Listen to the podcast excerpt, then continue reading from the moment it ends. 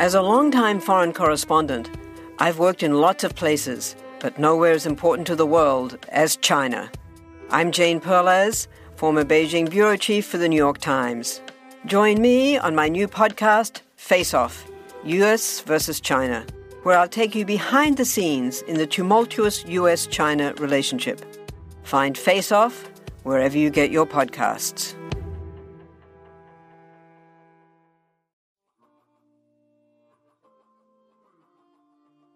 This is India.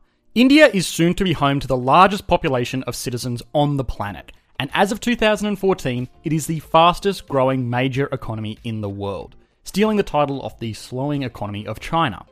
This country has had an amazing journey to get to where it is today, and with the right management, it is very likely to become one of the world's most powerful economies very soon.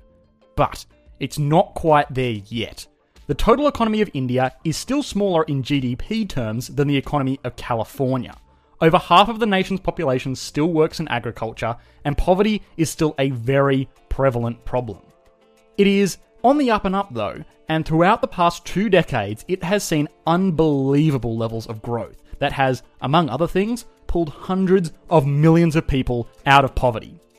Although, to properly understand how this country is going to get to where it is going, you must first understand where it has come from. After over a century of servitude to the British under colonial rule and many, many decades of assertive efforts, India claimed its independence in August of 1947. For many nations, this often saw a sharp downturn in economic prosperity because while colonists were oppressive and undeniably exploitative of their host nations, they did ensure that they were able to effectively extract every bit of economic value they could from their colonies. India was a bit different though. It had learnt well from past lessons and actually ran a pretty effective economy once they were free from colonial rule. In the years after the war, India developed a very protectionist economy. Protectionism is the policy of a nation to favour the goods produced by the nation over those produced abroad. Now, all nations to some extent will have a level of protectionism. This can be seen in things like tariffs charged on the import of raw materials or import quotas limiting the amount of foreign cars that can enter a country in a given year.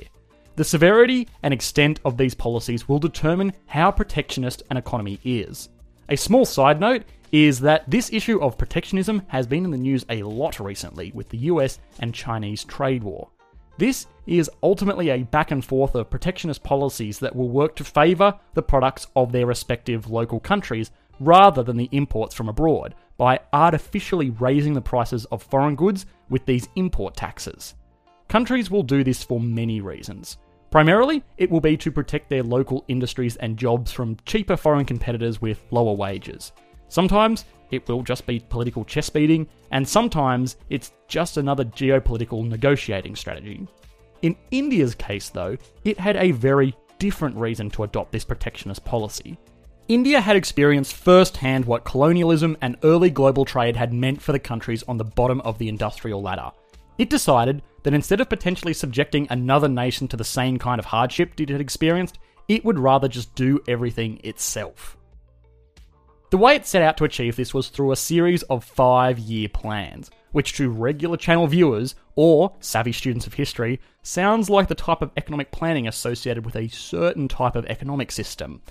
Hmm.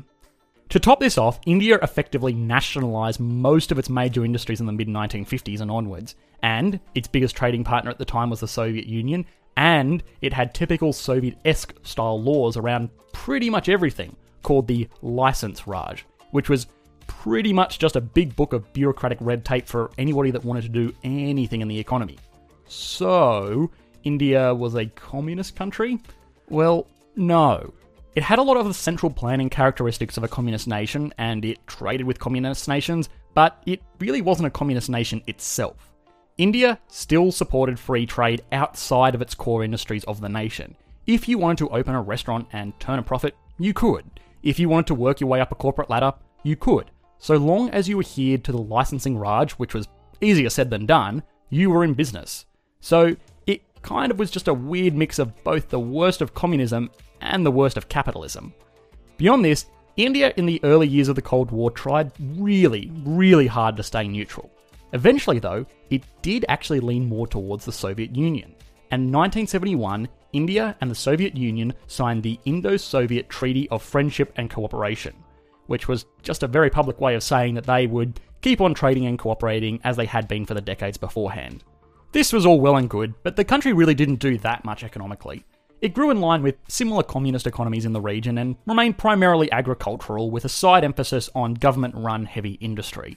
But this was all about to change.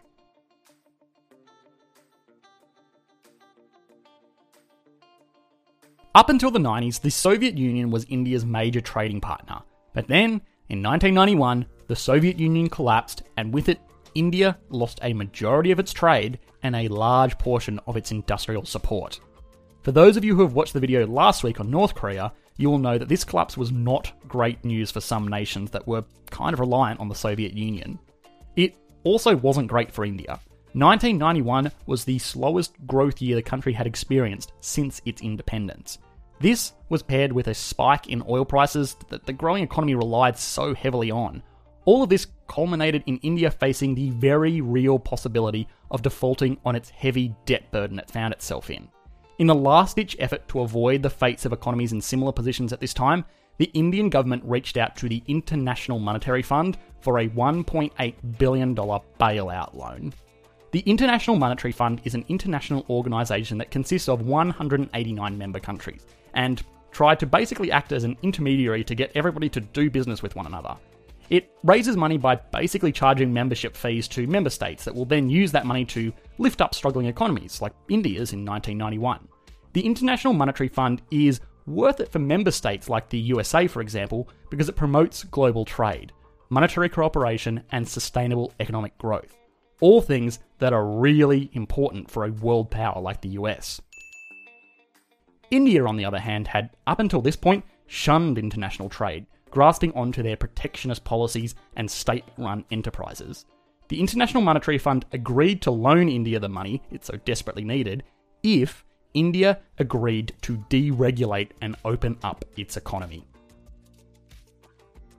Want to learn how you can make smarter decisions with your money? Well, I've got the podcast for you. I'm Sean Pyles, and I host NerdWallet's Smart Money Podcast. On our show, we help listeners like you make the most of your finances. I sit down with NerdWallet's team of nerds, personal finance experts in credit cards, banking, investing, and more. We answer your real-world money questions and break down the latest personal finance news. The nerds will give you the clarity you need by cutting through the clutter and misinformation in today's world of personal finance. We don't promote get rich quick schemes or hype unrealistic side hustles. Instead, we offer practical knowledge that you can apply in your everyday life. You'll learn about strategies to help you build your wealth, invest wisely, shop for financial products, and plan for major life events. And you'll walk away with the confidence you need to ensure that your money is always working as hard as you are. So turn to the nerds to answer your real world money questions and get insights that can help you make the smartest financial decisions for your life. Listen to NerdWallet's Smart Money Podcast wherever you get your podcasts. Since the agreement with the International Monetary Fund, India has gone through a bold period of embracing free enterprise. Its once government run industries have been privatised. Its very, very strict trade policies have been relaxed. The country has opened itself up to business from around the world, and the extremely limiting license Raj, that book of bureaucratic red tape that had rules about everything, has since been thrown in the wood chipper. This was followed by an explosion in growth within the economy of India. The country has effectively doubled in size every five years since its turnaround in 1991, which for a major economy is a growth rate that has only ever really been rivaled by nations like China and Japan, which are today the second and third largest economies in the world, respectively. These economic miracles are becoming more and more common around the world, though. It has impacted large nations like the ones mentioned earlier, but many, many Eastern European and Southeast Asian countries seem to be going through these massive industrial revolutions all together in a very short space of time.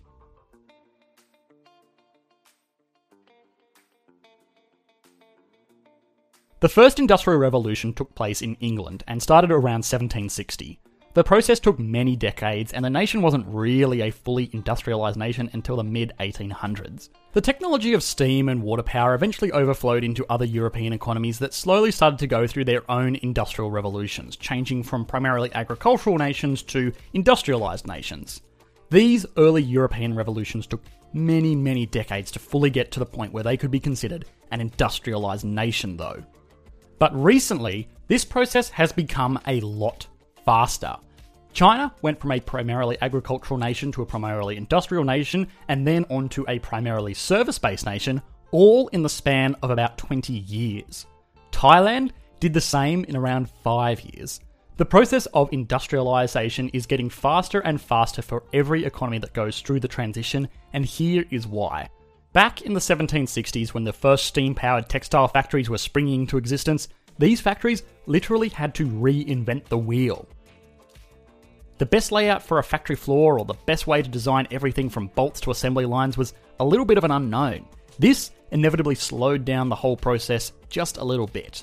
In today's world, we already have the knowledge on how all of this industrial business should be done, so nations making the transition from agriculture to industry don't have to reinvent the wheel. Oftentimes, they can just buy machinery directly off established nations to carry out their business effectively from the get go. And this brings us neatly onto the second point the world is now a large interconnected global economy, with large businesses looking for new opportunities. As soon as a nation shows promise in industrializing itself, international support tends to flock to these new nations in the form of multinational investment. Normally, this takes the form of investment into industries to take advantage of the cheaper labour of developing countries, which one could argue for or against. What it does mean, though, is that these nations get the investment they need to hit the ground running as an industrialised nation. India is already a very, very large economy. Simply by virtue of its resources, its immense population, and favourable environmental conditions, the nation is already the fifth largest economy in the world as of late 2019. And it has achieved this ranking while still having a majority of its population working in agriculture. But this is all changing. Uncertainty and the rising cost of doing business in China is making the global business community look for a new base of its industrial operations for low cost manufacturing. India is the ideal economy to take the reign for a number of reasons, and these same reasons are why India is likely to be home to the biggest and most rapid economic boom yet. India is a former British colony, and while the country is much better off now as a free and independent state, it did take some of the best bits Britain had with it, namely its laws and its language. Language is actually normally seen as a pretty big hindrance to the Indian economy because of the vast array of dialects spoken within the country that makes internal business a little bit difficult. What it does have going for it, though, is the second largest English speaking population in the world, falling only behind the USA. Now, I know I'm going to get a lot of heat for this, but English is the language of international trade and business. Having 10% of your population being able to speak English is a huge plus for when India fully steps out onto the world stage. For reference, in China, less than a percent of the population speak English, which does create frictions in international business and could potentially just make India the easier option in the future. Already, India has benefited from this by being the world's home of service call centres. The stereotypical Indian call centre is kind of a thing that we make fun of in the West, but to the Indian economy, it means relatively good paying jobs that can be done by people of any age in an industry that is worth tens of billions of dollars. This is just one small example of an industry that India has been able to monopolize that other industrializing nations would not have had the opportunity to because of their language barrier. The other big consideration is the Indian legal system. India does have its own system of government, although it is a system that basically reflects a Western democracy. India has a president as the head of state, an upper and lower house of governments to pass laws, and a ranked court system. This, again, doesn't sound like a huge deal, but to international businesses shopping around for a new base of operations, this is huge. To companies, having a legal system similar to their Western home countries where trade disputes will be settled fairly, business contracts will be honoured, and intellectual property laws will be enforced is a very, very big deal. And it is not something that multinationals have the confidence in with countries like China. Now, it must be noted that Indian law is not all roses and sunshine. It does have its problems with corruption, but corruption tends to be something that international corporations can deal with as long as all that other stuff stays intact to protect them.